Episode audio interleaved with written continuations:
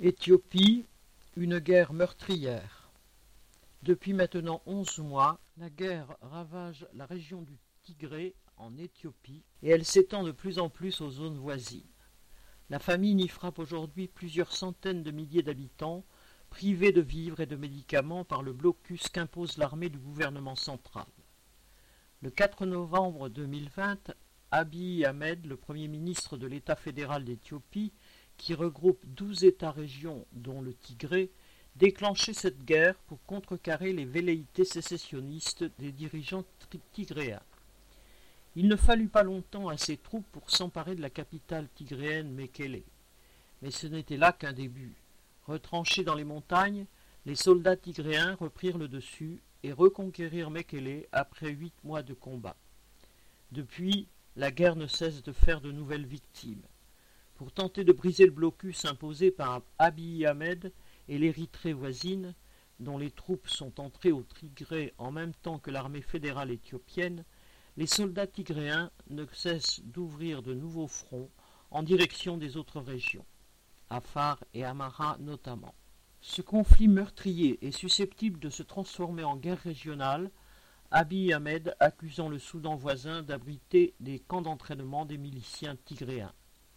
Abiy Ahmed, qui avait été sacré en 2019 prix Nobel de la paix, s'est transformé en fauteur de guerre et a appelé en août dernier à la mobilisation générale, exigeant que tous les Éthiopiens en âge de porter les armes rejoignent l'armée ou les milices régionales pour, entre guillemets, prouver leur patriotisme.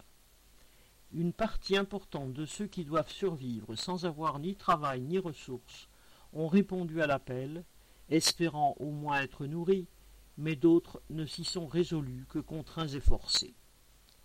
Dans les grandes villes comme la capitale Addis Abeba se côtoient des travailleuses et des travailleurs venus de toutes les régions, habitant les mêmes quartiers. Ils s'échinent dans les mêmes usines textiles ou sur les chantiers de construction pour le profit du capital international. C'est là, comme au Bangladesh ou au Vietnam, que sont confectionnés par des ouvrières chassées de leurs terres les vêtements vendus par les grandes marques. Tous, qu'ils soient Oromos, Amaras, ou tigréens doivent se battre contre l'exploitation et sont durement frappés par la hausse des prix. Le teff, céréale qui constitue la base de la nourriture éthiopienne, a vu son prix multiplié presque par deux ces derniers mois.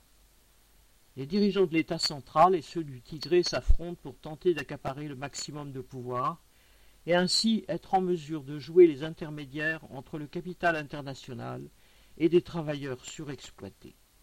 Ceux-ci auraient tout à perdre à se laisser entraîner dans ce conflit sanglant. Daniel Mescla